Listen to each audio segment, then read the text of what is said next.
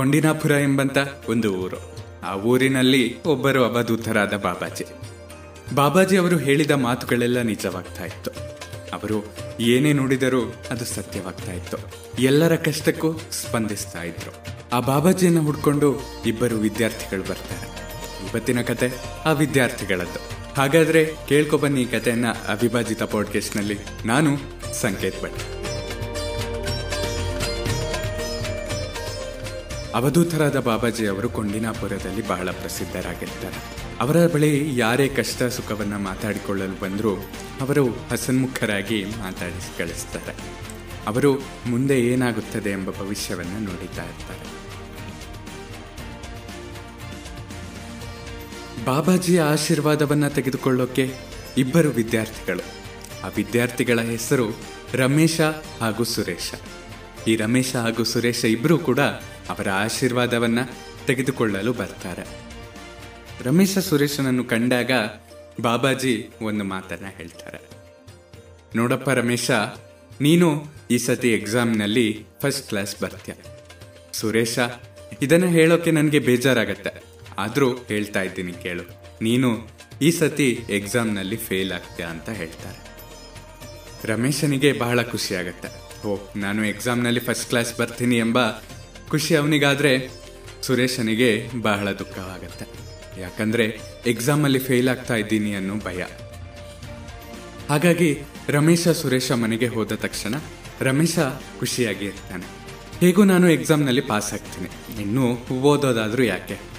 ನಾನು ಟಿವಿಯನ್ನು ನೋಡ್ಬೋದು ಫಿಲಮಿಗೆ ಹೋಗ್ಬೋದು, ಆಟವನ್ನು ಕೂಡ ಆಡ್ಬೋದು. ಯಾಕಂದ್ರೆ ನಾನು ಪಾಸ್ ಆಗ್ತೀನಿ, ಇನ್ನು ಓದೋದು ಎಲ್ಲಿದೆ ಅಂತ. ಸುರೇಶ ಮನೆಗೆ ಹೋದ ತಕ್ಷಣ, ಅಯ್ಯೋ, ನಾನು ಫೇಲ್ ಆಗ್ತೀನಿ. ಫೇಲ್ ಆಗಿಬಿಟ್ರೆ ಅಪ್ಪ ಅಮ್ಮನ ಹತ್ರ ಹೇಗೆ ನಾನು ಮುಖ ತೋರಿಸೋದು? ಕ್ಲಾಸಿನಲ್ಲೆಲ್ಲ ನನ್ನ ಸ್ನೇಹಿತರು ನನ್ನನ್ನು ಚುಡಾಯಿಸ್ತಾರೆ. ಹಾಗಾಗಿ ನಾನು ಓದಬೇಕು. ನಾನು ಓದಿ ಬಾಬಾಜಿಯ ಮಾತನ್ನು ಸುಳ್ಳು ಮಾಡಬೇಕು ಅಂತ ಅನ್ಕೋತಾನೆ. ಇದೇ ರೀತಿ ರಮೇಶ ಓದದೆ ತನ್ನ ಕಾಲವನ್ನು ಕಳೀತಾ ಇರ್ತಾನೆ.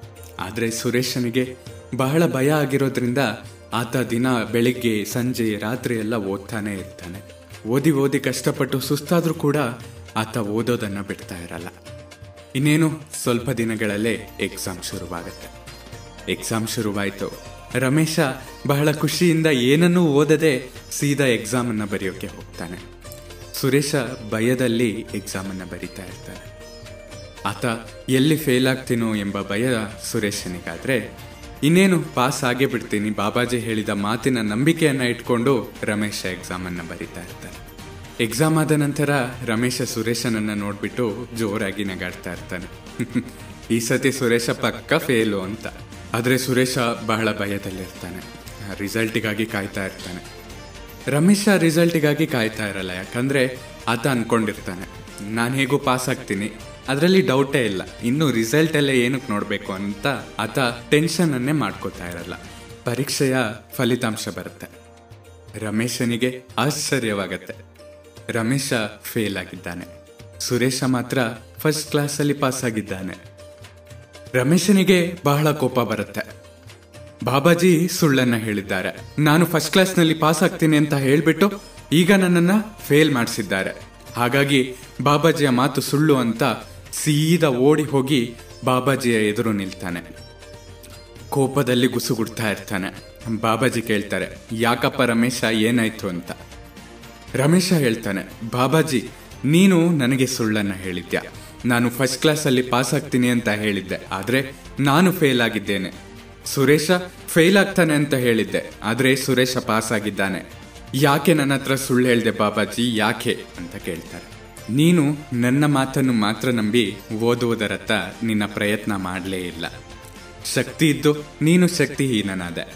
ಪ್ರಯತ್ನವಿಲ್ಲದೆ ಎಂದೂ ಫಲ ದೊರೆಯದು. ಸುರೇಶ ನನ್ನ ಮಾತನ್ನು ಲೆಕ್ಕಿಸದೆ ತನ್ನ ಪ್ರಯತ್ನದ ಮೇಲೆ ನಂಬಿಕೆ ಇಟ್ಟು ಸತತವಾಗಿ ಕಷ್ಟಪಟ್ಟು ಓದಿದ. ಹಾಗಾಗಿ ಅವನು ನಿನ್ನಷ್ಟು ಬುದ್ಧಿವಂತನಲ್ಲದಿದ್ರೂ ಪ್ರಯತ್ನಪಟ್ಟು ಅಧ್ಯಯನ ಮಾಡಿದ್ರಿಂದ ಅವನಿಗೆ ಉತ್ತಮ ಫಲಿತಾಂಶ ಬಂತು. ಕಷ್ಟಪಟ್ರೆ ಫಲ ಸಿಕ್ಕೇ ಸಿಗುತ್ತದೆ ಎಂಬ ಮಾತನ್ನು ಆತ ನಿಜ ಮಾಡಿದ್ದಾನೆ ಅಂತ ನಮ್ಮ ಬಾಬಾಜಿಯವರು ಹೇಳ್ತಾರೆ. ಆಗ ರಮೇಶನಿಗೆ ತಾನು ಎಡವಿದ್ದೆಲ್ಲಿ ಅಂತ ಅರಿವಾಗತ್ತೆ.